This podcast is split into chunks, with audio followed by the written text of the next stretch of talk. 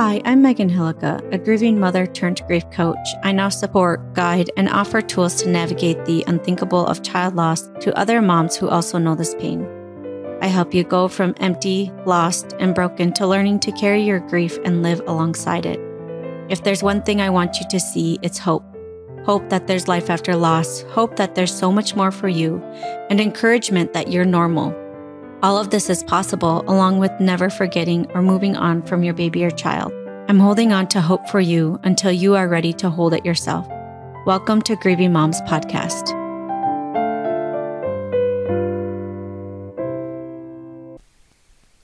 Hi there. Today we are going to talk about the three pillars of healing. But before we do, I just want to express how grateful I am to do this work, to be where I am in my grief and to be able to be a guide and support for you who is listening to this podcast and this episode and all the episodes of helping you and through my experience and my own grief that I can be a guide for you on how to take steps forward in your own life. And I'm just so so grateful. As I always say, I would not have wanted to learn this pain. I would not have chosen this path. But because I get to help you, because I get to do this work, and because I know how much this work has helped me in my own life, and now I get to guide you through it, it is just incredible. And I'm feeling really, really grateful at this moment. So thank you for being here. Thank, thank you for listening. And I'm so grateful I get to do this for you. So, we're going to talk about the three pillars to healing. These are the three pillars that I have inside of Grieving Moms Haven. And the reason I want to share about these three pillars with you is it can be helpful for you to understand different ways of processing pain and how, if you're only focused on one pillar, that the other pillars might be an option to help you access your body and mind in a different way. And also, why I focus on these three pillars and how they can help you. So, the three pillars of healing that I have inside of Grieving Moms Haven are processing through your mind, processing through your body, and community. Like I said, sometimes we only focus on one area. And we forget that there are other ways to support healing in our bodies and minds, and not always just healing, but growth and movement in our capacity to feel and experience what is happening in our lives. It's like the ability to navigate through difficult things that we are working through in our lives. And the reason I use all of these pillars is because each one has something amazing to offer, and sometimes we lean more on one than the other, but each one of these pillars can be incredible tools to help you process the grief in your mind and in your body. And I'm sure you've heard this before, but your mind and your body are connected.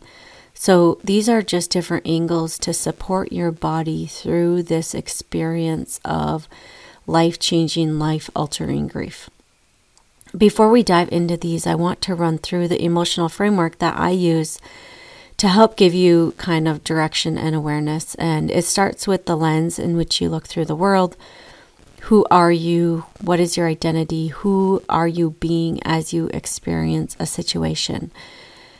And then when something happens to you, you have an experience. This is an experience you have. You have thoughts about it. And so this is where I kind of think the mind part of this comes from. The thoughts that you have, what goes on is in this part of the framework is where you can make changes from from the um, processing in your mind part of the pillars that we're talking about today. I don't know if this is making sense. But from the thoughts that you have, you have emotions that come in your body. And then you act from that emotion that you're feeling. And then because of the actions you take, are the results that you get in your life. So, the processing in your body part of this stems from the emotion side of this framework. And sometimes, in order to change the thought, you have to feel the emotion fully through in your body before you can even be able to let it go. And sometimes you can notice the thought And just by noticing the thought, you're immediately able to let it go and to feel better. And so let's start with the processing in your mind. This is the processing that happens in your mind or your brain. This is thought work, um, which is becoming aware of the thoughts going through your mind. This is noticing what thoughts are on repeat in your head and noticing how these thoughts create the results in your life. This is how I spent a lot of my first moments or time in grief talking and talking and talking and talking. I needed to talk and get what thoughts were going through my head out of my head. I repeated my story over and over and over and over again. I talked about certain situations again and again and again. I would call one person, talk to them, then I'll call another person, talk to them. I talk to another friend and another, you know, family member. And then I'd go to therapy and I'd talk about it all over again. It was just what I needed to do, talk about it again and again. My mind was on hyperdrive and it was all I could do to keep up with everything that was going on inside of it. So this is a very important part of grieving is talking, noticing your thoughts, processing your thoughts, releasing thoughts that are no longer serving you. You can do this through therapy, talking with friends or family, support groups, coaching, anything that deals with your mind, noticing your thoughts and processing them. An example that could help you is brain dumping. This would be especially helpful when your brain is spinning and anxiety is really high where you just write everything out of your head onto a piece of paper. And when you can get it out of your head and then take a look at it, there might be many things that you can immediately let go of just because they're so real and big in your head. But when you put them on paper, you realize that it's actually not something you need to worry about. This is one way to process pain, to let go of suffering and focus on the things that you want to in your life. So, the next pillar is processing in your body. This is a pillar that I don't think people realize how important it is yet. Like, yeah, we hear all the time it's important to feel your feelings, let yourself feel what you feel, but are you actually doing it? And why is it so important? I recently asked a friend this if she believes feelings play a huge role in your experience, and she was like, Yeah, she said a few years ago she wouldn't have believed them to be so important to pay attention to, but now she believes it. And we are talking about how they affect everything your health, the actions you take, the relationships you have, the way you show up in your life. If you think of the emotions in your body, they are like energy, and the energy needs to flow through your body. We so often attach to what we're feeling in our body, but if we can just let go of that attachment or that judgment and just like notice that that energy needs to flow through your body. If you can imagine a wall blocking it, um, that's kind of what we tend to do. We tend to block that energy flow and then it builds up and builds up inside of your body instead of flowing through your body. So, how can you process sensations in your body? This can be any way that you can physically move energy. This could be massage, craniosacral therapy, yoga, meditation, tapping meditation, movement in your body like walking, breath work, mindfulness practices, sound meditation, therapy, emotion code, and any sort of body work. There are many different ways, and they can all be supportive of your body. These are physical, sensation, tangible ways this actually is also how to finish the trauma response cycles to ground your nervous system and calm your body down out of the fight or flight responses as well. You can't think your way out of trauma, but you can show your brain through your body that it's okay to relax, that you are safe, and that you're going to be okay.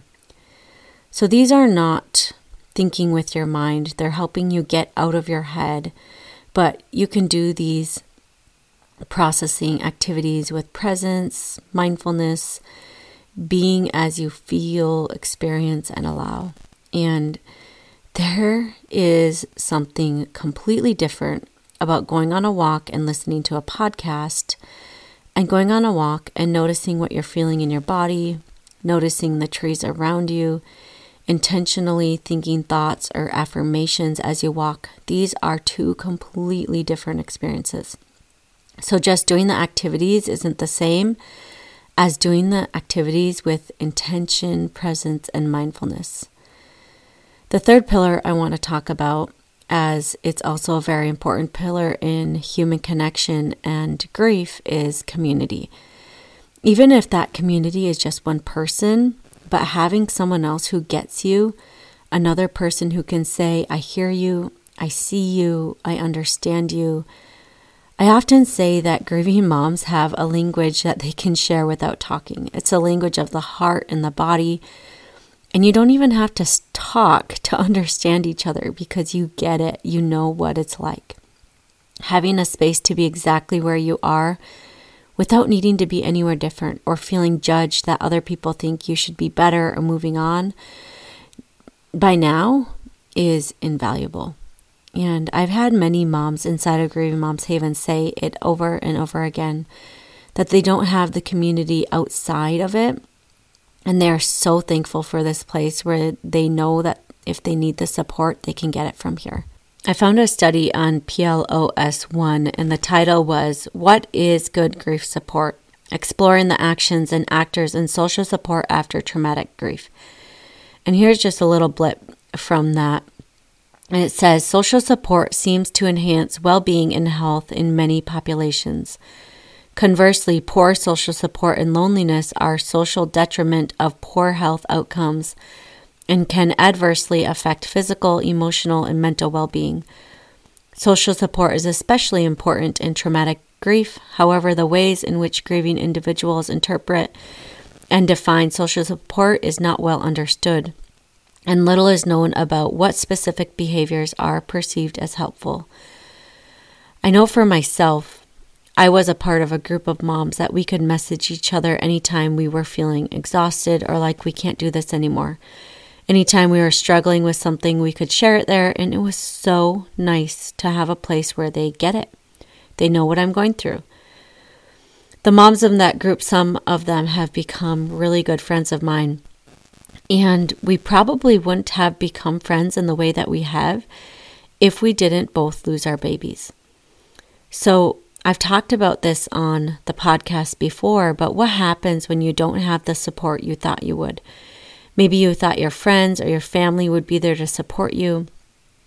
Have you ever had a conversation with a friend since your child died that just baffles you? Like something like they think that you should move on, or they ask you when you are going to be yourself again, and you don't even have the words to explain how hard that you are trying every single day, or how getting up in the morning and doing the things you need to do is a gargantuan effort.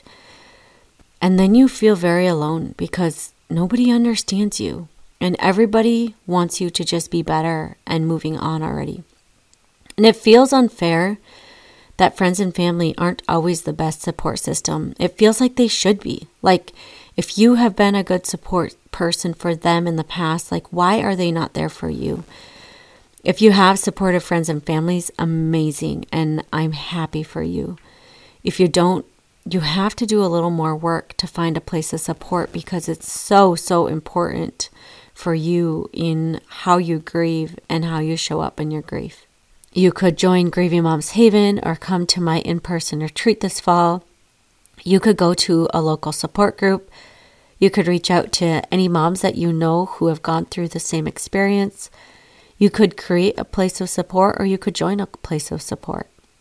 If you don't have support in your life, please, please, please find a space that you feel comfortable and get the support that you need. You do not need to do this alone.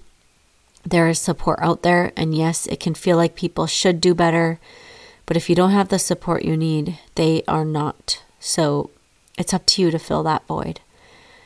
A part of having a community is learning that you are not alone. If you're anything like me, I felt crazy. I felt isolated and like nobody understands me. But when I began to connect with others who get it, then I started to realize that I'm not crazy. I'm not alone, and my experience is completely normal. It's amazing the weight that takes off your shoulders when you don't have to try to be different because you see you're okay exactly where you're at. Having people who get you, who understand the pain you are going through, who don't you don't have to defend or try to explain the depth of your pain is invaluable. That's why it's a pillar that I focus on because having that support is shown to help you cope and learn how to live again. So, to recap the three pillars, it's processing in your mind. This is noticing your thoughts, coaching, therapy, talking, being in your head. And then there's processing in your body. This is any body work, mindfulness practices, movement, yoga, anything that helps you feel, experience, and notice sensations and energy in your body. And then the last one is community, having others who get you, who understand you, and you don't have to explain yourself or what you're feeling because you're understood. As always, I hope this episode is helpful for you in understanding yourself and also maybe notice if any of these three pillars are lacking in your life. Do you need to find a place that has one of these three pillars? Do you need to add something else to support your inner life? Of course, come join Grieving Moms Haven. If so, as it's based on these three pillars and it's your one stop place for everything you need to support you when you're grieving the death of your baby or child. And if you like this episode, reach out to me on Instagram at Cultivated Family. Share it in your stories and tag me there. Let's join together to get more moms this message of hope, support, and guidance for their grief journeys. You got this, my friend. I'll see you next week. Take care. If you like this podcast and have found it helpful, I want to invite you to come check out Grieving Moms Haven. This is my monthly community for grieving moms where you can learn positive coping mechanisms, find a safe space with others who understand, and learn lifelong skills that support you as you learn how to carry this weight of grief in your life. There are group coaching calls where we do guided meditations, tapping meditations, breath work, and just talk, knowing that everyone in the group is also walking the path of child loss. You can come check out Grieving Moms Haven at www.grievingmomshaven.com.